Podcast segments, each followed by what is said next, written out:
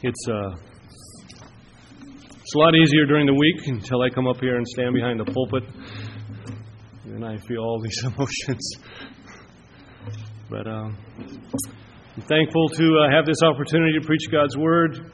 Our Old Testament reading this morning comes from Isaiah 65 and 66, a few verses from each one, and then we're going to do a kind of a brief reading since we're doing a uh, review of the whole book of Revelation. I'm not going to read the whole book. We're just going to take uh, the seven blessings of Revelation and, and, read those for our scripture reading. So let's uh, hear the word of God. So I begin with Isaiah 65, verses 17 through 19, where the Lord says, Behold, for behold, I create new heavens and a new earth, and the former shall not be remembered or come to mind. But be glad and rejoice forever in what I create. For behold, I create Jerusalem as a rejoicing, and her people a joy. I will rejoice in Jerusalem and joy in my people. The voice of weeping shall no longer be heard in her, nor the voice of crying. And then from chapter 66, verses 22 through 24.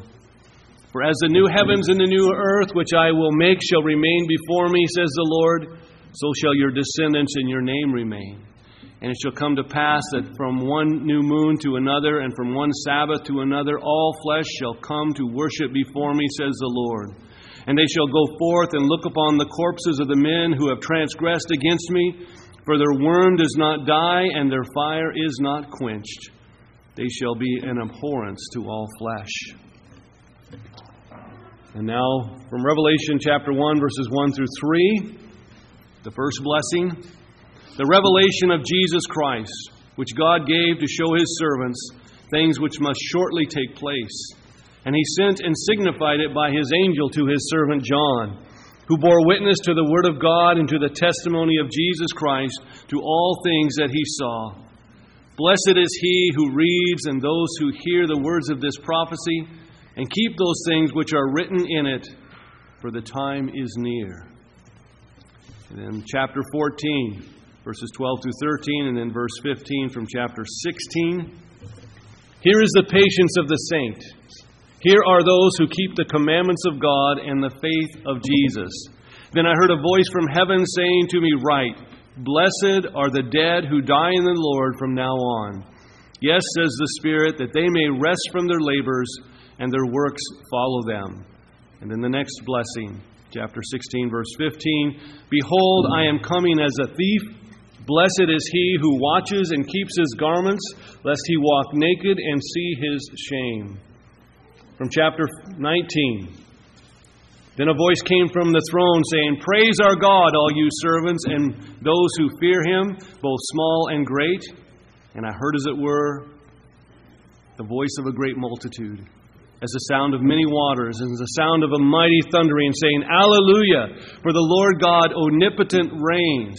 Let us be glad and rejoice and give him glory. For the marriage supper of the Lamb has come, and his wife has made herself ready.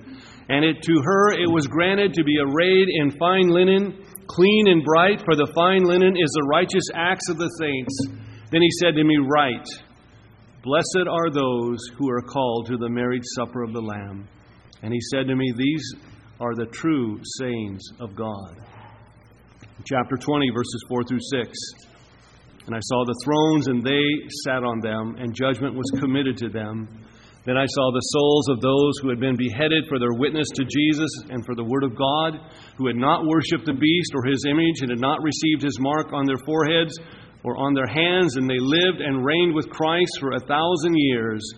But the rest of the dead did not live again until the thousand years were finished. This is the first resurrection. Blessed and holy is he who has a part in the first resurrection. Over such, the second death has no power, but they shall be priests of God and of Christ, and shall reign with him a thousand years. And now from chapter 22, two sections, one in verses 6 through 7. Then he said to me, These words are faithful and true. And the Lord God of the holy prophets sent his angel to show his servants the things must, which must shortly come to pass. Behold, I am coming quickly. Blessed is he who keeps the words of the prophecy of this book. And now from chapter 22, verses 12 through 14, Jesus says, And behold, I am coming quickly, and my reward is with me to give to everyone according to his work. I am the Alpha and the Omega, the beginning and the end, the first and the last. Blessed are those who do his commandments, that they may have the right to the tree of life and may enter through the gates into the city. May God add his blessing to his word as we consider uh, these blessings that are given to us in the book of Revelation. Let's pray together. Father, we thank you for the blessing it is to hear your word, to hear those truths, those promises that you've given to us, those blessings that are ours in Christ. Bless them to our hearts this day. Make them a reality to us, Lord, for we ask it in Jesus' name. Amen.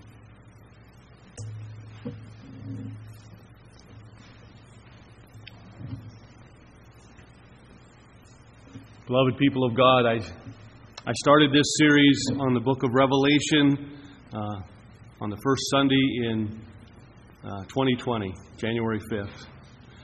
Little at that time did we know what was ahead of us for the rest of the year and for part of this year as well. Uh, I finished this series last Sunday, uh, but at the urging of the session, I'm going to do something I've never done before. I'm going to give a, a review of the whole series in just one sermon. And uh, some might think, why didn't you do that to begin with, right? But uh, no. But I hope and I pray that this will be helpful for you. And since we're going to cover a lot of ground here, we're going to jump right into it. My, sim- my theme here is very simply the Lamb wins. That's, that's the theme of the book. Uh, it's actually my 48th sermon on, on the book of Revelation. I took 13 sermons just to cover the first vision, chapters 1 through 3, where we had the seven churches, but that, that really kind of set the foundation for the rest of the book. And, and though you may remember that the apocalypse, we've said this over and over, it's made up of seven visions, it also can be divided into two major divisions. Chapter 1 through 11 make the first division, made up of three visions. And that kind of gives us more of a perspective from earth, looking at what God is doing.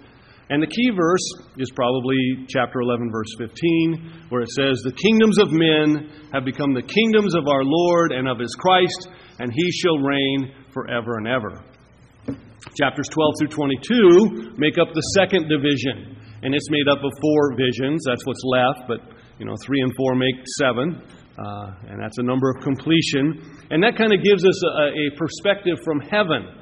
Uh, as each of the enemies of Christ, each of the enemies of his people are introduced to us, and then they are dealt with, if you remember, like in reverse order. The key verse, at least the one I've picked as the key verse, is probably uh, chapter 22, verse 12, that I read just a few minutes ago. Behold, I am coming quickly, and my reward is with me to give to everyone according to his work. And so the point here, just as it is in John's gospel, is that the apparent defeat, the, the apparent death of Christ, are in fact his victory over Satan, over the dragon. And so what appears to be a victory for the dragon actually turns out to be the victory of Christ over sin and death and hell. And you and I are called by Christ Himself. We're called by the apostle in his writings. We are called by those who have gone before us to live out that very same model in this life. You and I need to understand that suffering precedes victory, that tribulation precedes glory. Our victory over our enemies is going to be just as ironic, it's going to be just as surprising as that of Christ. But by persevering through tribulation, we reign now, right now, with Christ. And we have his promise that we will reign with him forever and ever when that consummation comes. And conversely, on, on, on, the other side of this, when the church's enemies persecute God's people, what they're really doing, even as they wage war against the church, what they're really doing is defeating themselves in the same manner and in the same way that the devil himself was defeated at the cross, even though it appears that he had the victory over Christ. So every act of oppression, every act of violence, every act of persecution against the saints of God, it actually lays the foundation for the judgment of God upon the wicked if they don't repent. In fact, there's often a hardening in the wicked, even as God brings his judgment upon them. We've seen that over and over in the book of Revelation. So, beloved, the, the main goal in this book of the revelation of Jesus Christ is to exhort us, to, to encourage us, to spur us on, so that we might remain faithful to, to that call to follow the Lamb in his rather ironic and somewhat surprising example that suffering leads to glory. And that example is given to us so that you and I do not compromise with this world, but rather that we may persevere to the end to be with our Savior on that great day. Now, in the first vision, chapters 1 through 3, the Apostle John meets the risen and reigning Lord Jesus Christ in all of his glory. He, he falls down before him as though he is dead. Christ strengthens him to receive this revelation. And that revelation begins with a message that goes to the seven churches. These churches are not a chronological outline of the church age, but rather they are types of the churches in the church age. Some are good, some are not so good, and some are just plain bad. But Christ walks in the midst of the candlesticks, in the midst of his churches because he loves his churches and he wants what's best for his church. And so he commends the church for what she's doing that when she's doing what she's supposed to do. He, he corrects the church when she's lacking in her devotion to him. And she makes the church many great and precious promises throughout all of those letters to the churches.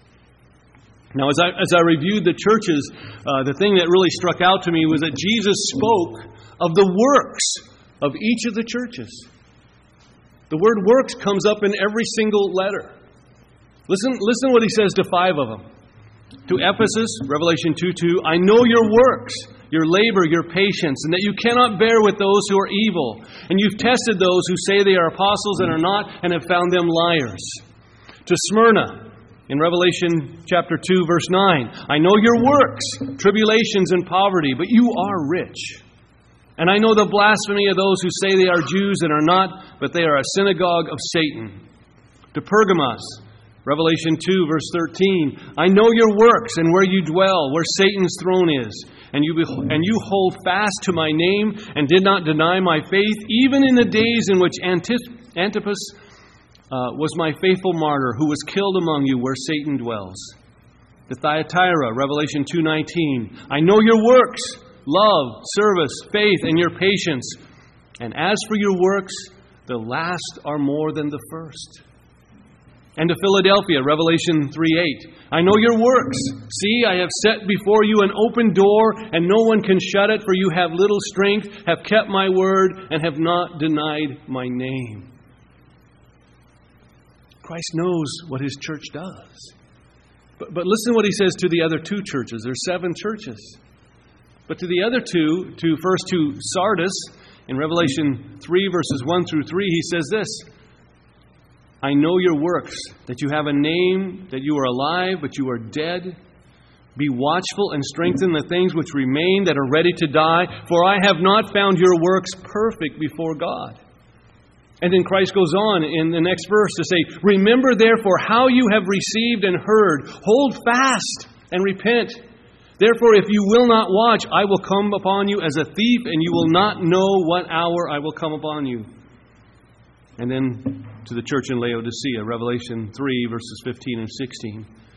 I know your works, that you are neither cold nor hot. I could wish you were cold or hot. So then, because you are lukewarm, neither and neither cold nor hot, I will vomit you out of my mouth. And, and what does Christ say to them? Verse, verse 20 Behold, I stand at the door and knock. If anyone hears my voice and opens the door, I will come into him and dine with him, and he with me. This is not a verse of evangelism. This is a verse that is addressed to the church. And so it's obvious here that Christ is not pleased with two churches, just, just these two churches, because they have the name of church. The works that they do, or the works that they don't do, are important. They're vitally important. And, and the lack of work for Christ is actually a sign of apostasy. And Christ promised them judgment if they don't repent. Now, beloved, the Lord Jesus Christ, He loves His church. And He's building His church. But you see, it has to be built by Him, not by men. It has to be built in obedience to Him. We can't build on anything else than Christ as our foundation. And we have to live in obedience to Him as we do. Have, have we left our first love? Have we become lukewarm? If so, then Christ promises He will come and remove our lampstand from its place unless we repent. He will vomit us out of His mouth unless we open the door so that He may come in and dine with us and, and we with Him. The, the first vision of the church is here, it calls us to examine ourselves before the living Word, to examine ourselves before the Lord Jesus Christ, to make sure that our hearts are right with Him. Do we long to commune with Him daily? Because you see, Christ makes many great and precious promises if we do. That we will eat of the tree of life, which is in the midst of the paradise of God. That we shall not be hurt by the second death. That He will give us a white stone and a new name. That He will give us the morning star. That He will clothe us with white garments and not blot out our name, but confess our name before the Father. That He will give us, He will, excuse me, He will make us a pillar in the temple of God. And that He will grant that we may sit with Him on His throne. But you see, all of these promises are to those who overcome, to those who have ears to hear what the Spirit says to the churches. Do you have ears to hear? And are you listening to what Christ says to you?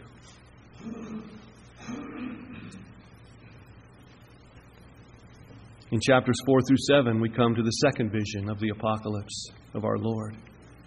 And once more, we're, we're brought back to the beginning of the church age.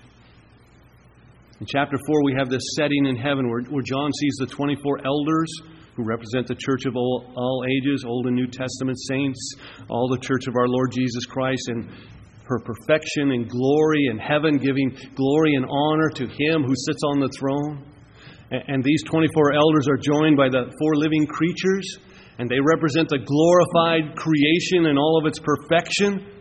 And what do the 24 elders and the four living creatures do? They, they, they worship the great God of heaven and earth who rules over all. They cry out, Holy, holy, holy, Lord God Almighty, who was and is and is to come.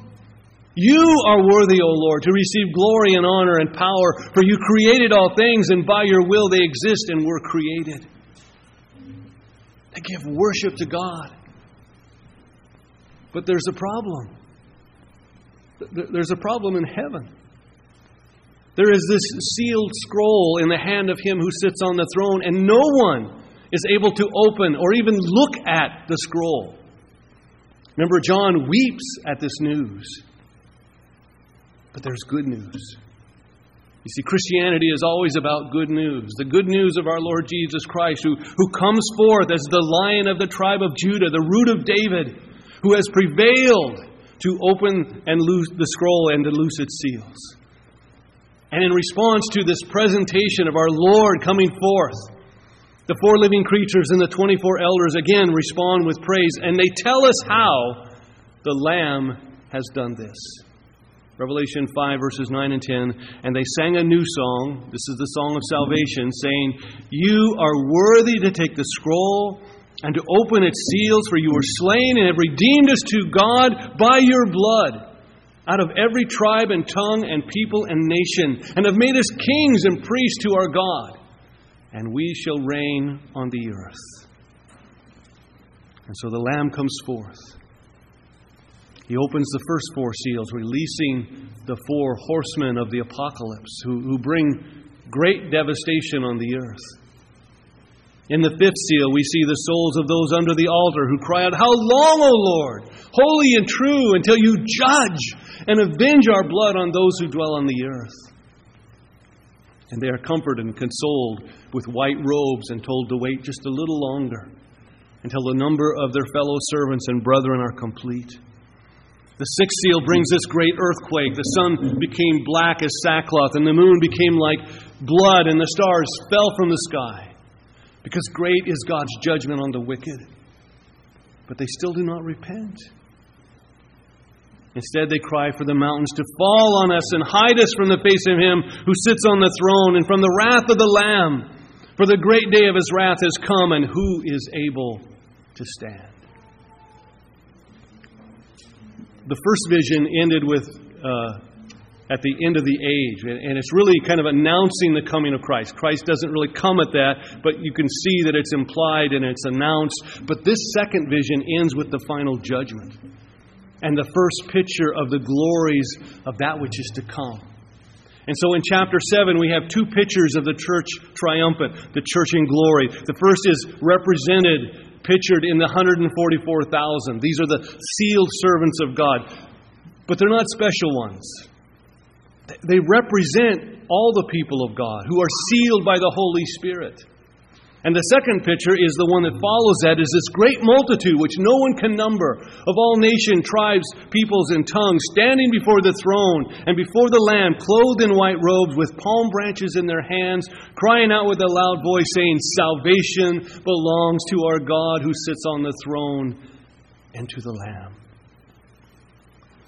And, and what follows here is really kind of an explanation of, of what it's going to be like in glory for those who have washed their robes and made them white in the blood of the Lamb.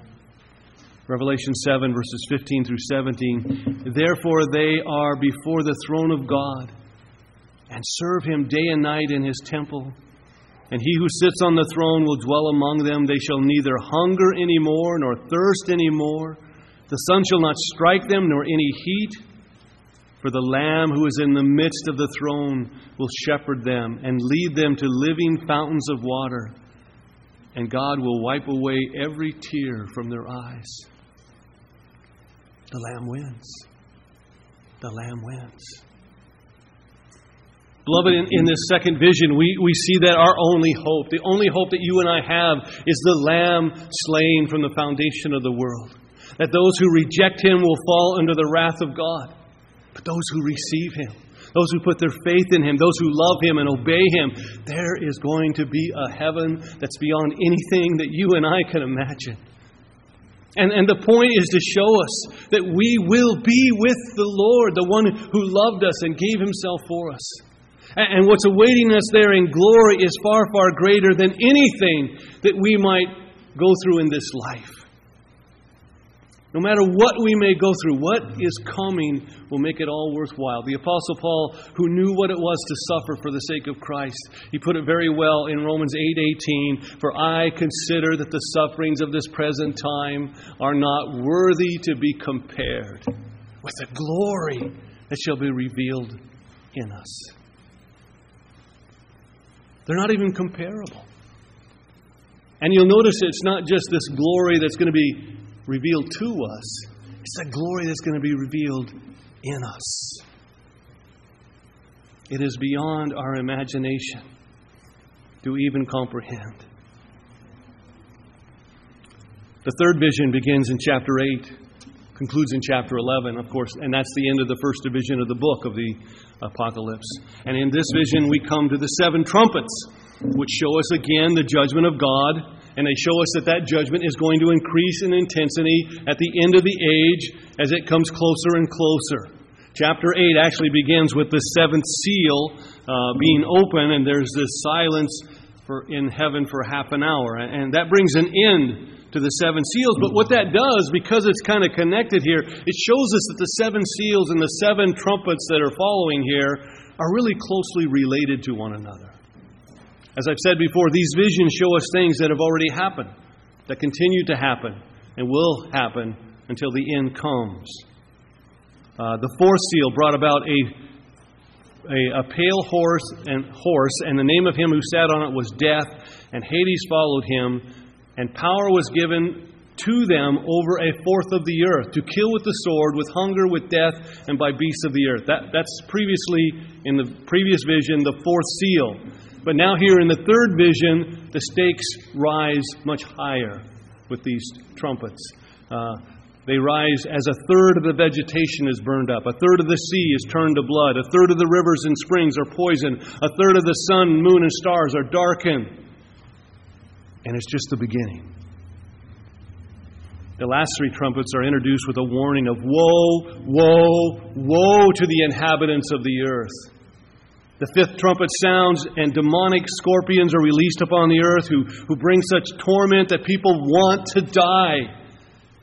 And we're told death will flee from them. The sixth trumpet sounds, and a vast army, like a, a plague, is released on the earth to kill a third of mankind. And what happens? What happens in response to all of these judgments? Does mankind repent? No. Revelation 9, verses 20 through 21 But the rest of mankind who were not killed by these plagues did not repent of the works of their hands, that they should not worship demons and idols of gold, silver, brass, stone, and wood, which can neither see, nor hear, nor walk.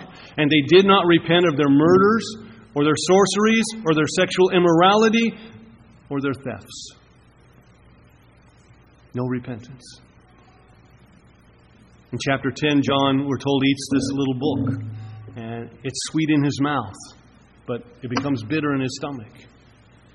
The gospel message must be preached in this age of the church that you and I are now in.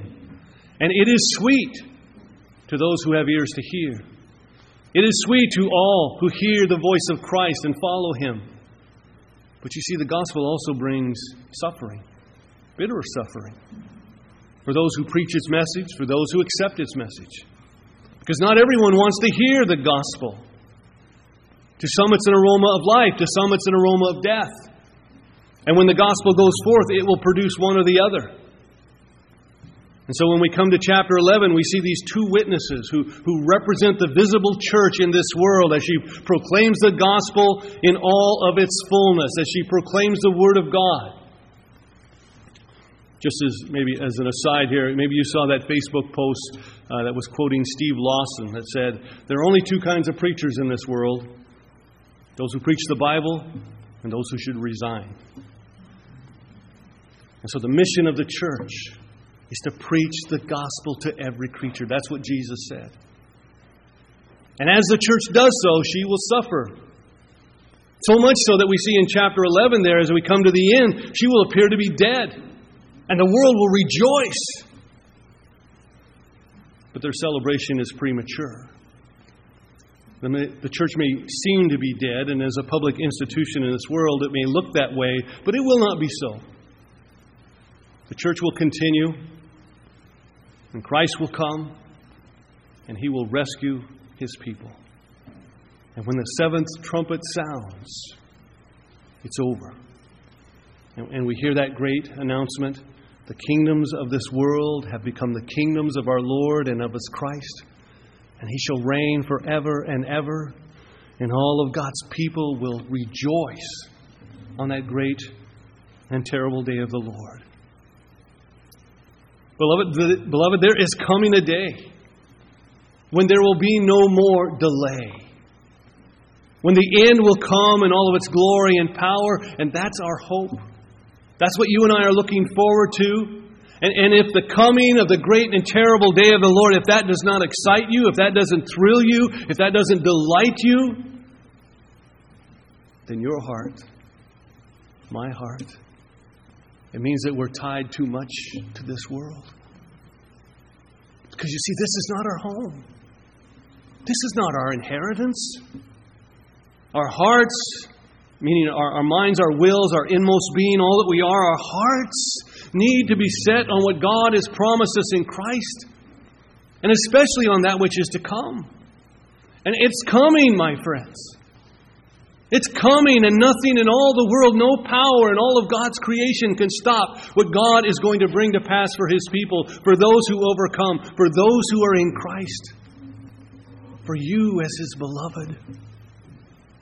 No power can stop that.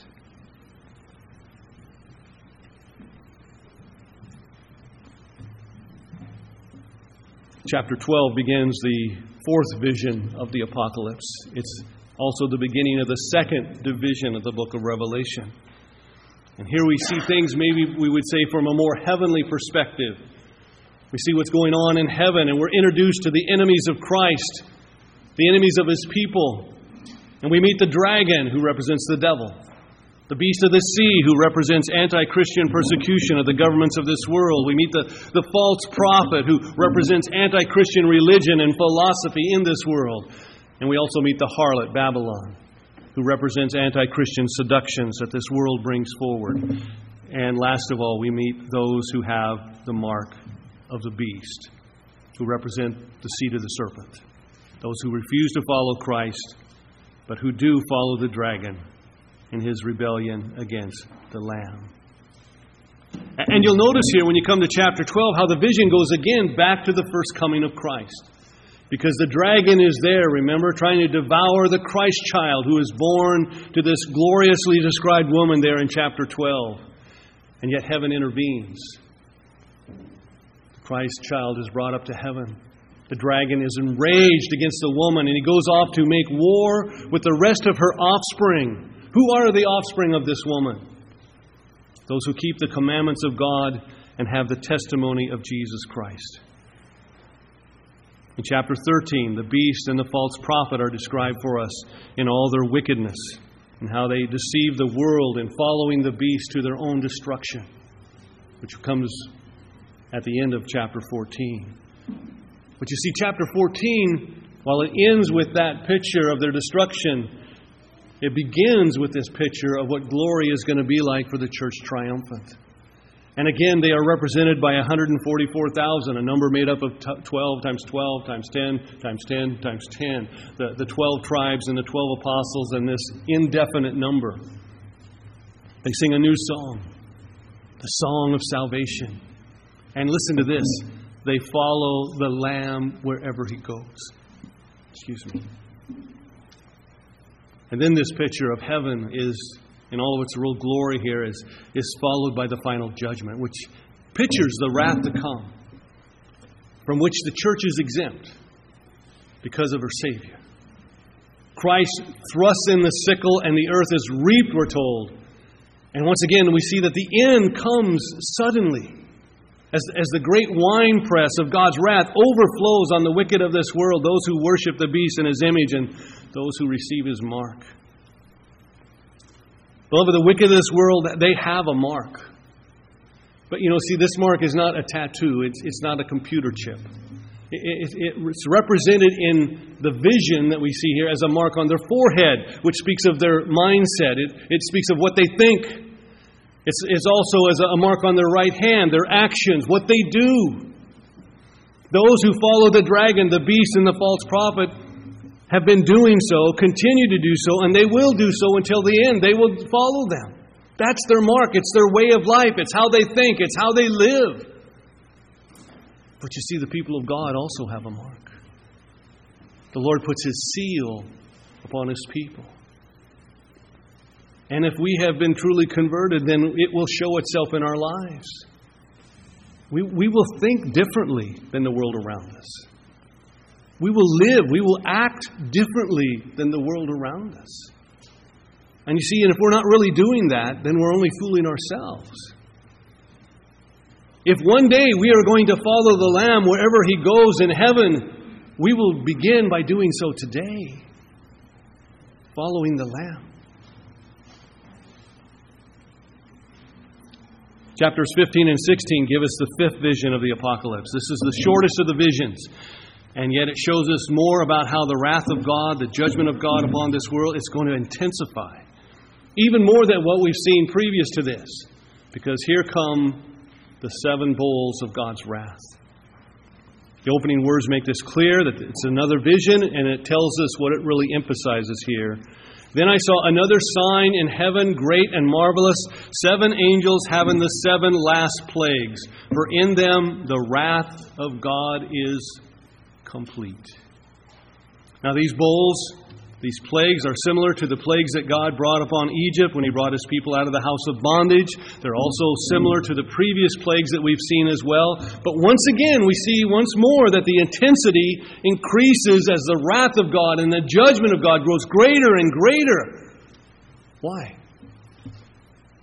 because mankind refuses to repent. In fact, there's a couple times there. It says, They blasphemed God who has the power over these plagues, and they did not repent and give him glory. They blasphemed the God of heaven because of their pains and their sores, and they did not repent of their deeds. And then the dragon, the beast, the false prophet, they gather the wicked to the battle of that great day of God Almighty, to the place called Armageddon, and Christ returns. And they are destroyed by the brightness of his coming.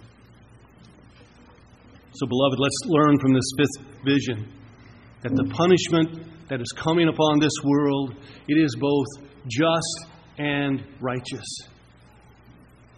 And let us also learn that this world is going to fall apart. That everything that this world trusts in will ultimately fail. That our God will bring it all to nothing. And of that you can be sure. It is a terrible thing, it is a fearful thing to fall into the hands of the living God. The day of judgment, the day of justice is coming, and it is coming in great power and glory. It will be a, a day of suffering like nothing the world has ever known, because it's the great and terrible day of the Lord. But you see, for those who are in Christ, for those who persevere to the end, for those who seek the Lord and the salvation that is theirs in Christ, that day of trouble will be a day of rejoicing. It is as the psalmist says in Psalm 54, verse 4 Behold, the Lord is my helper. The Lord's not going to help the wicked of the world, but He always helps the meek in heart, the poor in spirit he always helps those whom the world considers to be nothing more than the offscouring of all things. And so know this, beloved. You are precious in His sight. You are His jewels. And He promises one day to come for you. chapter 17 through 19 make up the sixth vision of the apocalypse. And here, here we see the downfall and the final judgment of the harlot, Babylon, the beast, and the false prophet. The harlot seduces the world with her immorality. She tries to seduce the church. The church perseveres in the face of these trials. And so the harlot, we're told, is what? She is drunk with the blood of the saints. But the harlot will not prevail against Christ. And that's actually made up at the very beginning of this vision, the beginning of chapter 17. The beast and the harlot and the kings of this world will make war with the Lamb, and the Lamb will overcome them.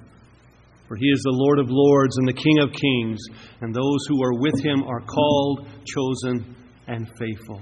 Christ defeats all of his enemies, all of his enemies, all of our enemies, as well as keeps us in our hour of trial. We persevere because the Lord makes us to persevere by His sovereign will. We were chosen in Christ before the foundation of the world, and all whom the Father has chosen, all whom the Christ has died for, all whom the Spirit has applied the work of Christ, they will all persevere to the very end. But you see, it's not just then that we're worried about. We must follow the Lamb now. In fact, in chapter 18, we hear his voice say, Come out of her, my people, lest you share in her sins, and lest you receive her plagues. And as chapter 18 continues, we see the destruction and the fall of the harlot Babylon. But in chapter 19, what do we get? We get another picture of the saints in glory, rejoicing in the salvation of our God. So you see this severe judgment, and then you see the, the magnificence of glory. And they're crying out, Alleluia! which means praise the Lord. For the Lord God omnipotent reigns. And we see his reigning and victory in the last part there of chapter 19 as the Word of God, as the King of kings and the Lord of lords. He comes forth and he casts the beast and the false prophet alive into hell, and he slays the rest of the wicked by the sword that proceeds from his mouth. And his total victory over all. So, beloved, once again, we see this victory of our Lord Jesus Christ, who comes in great power and glory to destroy all who oppose him. Again, the Lamb wins. That's the theme. And because of his victory, the saints of God, the church of all ages, all who believe and trust in Christ, you and me, we get to enter into the marriage supper of the Lamb. And we will be glad And we will rejoice and we will give him glory. And this will truly be a blessing beyond anything that we can imagine, right? Maybe you have not read the book of Revelation as much as you should have. Maybe you've kind of avoided it. But you see, there's a blessing promised to those who do. And, and you need to avail yourself of that blessing by reading of the victory of Christ over all of his and our enemies. You need to read about the glory that you are going to share in when that day finally comes. Take up and read Tolle Lege. That's the way to comfort yourself in the day of trial and affliction by taking to heart all that God has promised you in Christ. That this is all yours. We finished the seventh vision last Sunday. All the enemies of God, all the enemies of His people have been dealt with except for one, and that dragon will not escape the wrath of God. And you might remember here, even though we see the wrath of God coming upon these different enemies in the different chapters, the point is this doesn't happen at different times. It all comes at the end of the age. And each vision really kind of has a different emphasis. And here in the last vision, the, the emphasis begins with the judgment of the dragon, but it ends with the glory that follows. The dragon is, is bound in chapter 20. And that's what Christ did at his first coming. The strong man has been bound, and Christ is now plundering his kingdom. That's what he came to do. And when Jesus says that he will build his church and the gates of hell will not prevail against it, he means that Satan cannot keep him out that he will march right into the devil's kingdom and he will plunder it of all those whom he has chosen, and the devil cannot stop him. Satan has been bound for this age. Doesn't mean that he's helpless, doesn't mean he can't do anything at all, but it does mean his dominion has been taken away. He can no longer deceive the nations, at least not for now. So, Christ, what does he do? As the one who's been given all authority in heaven and earth, he sends his disciples into the world to proclaim the glorious gospel of salvation. That's what Jesus said at his ascension in Matthew 28. And Jesus came and spoke to them, saying, All authority has been given to me in heaven and on earth.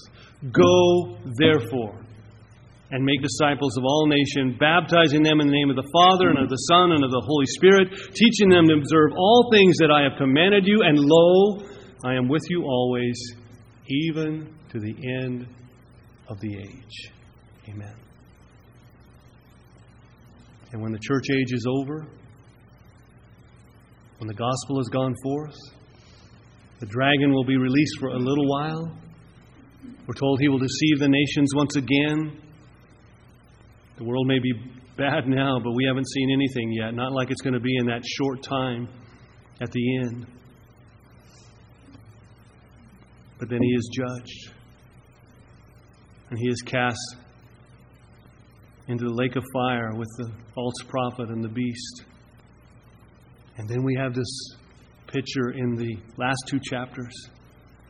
Gives us a glimpse of heaven once again, like nothing we have seen before. Nothing compares to these two chapters.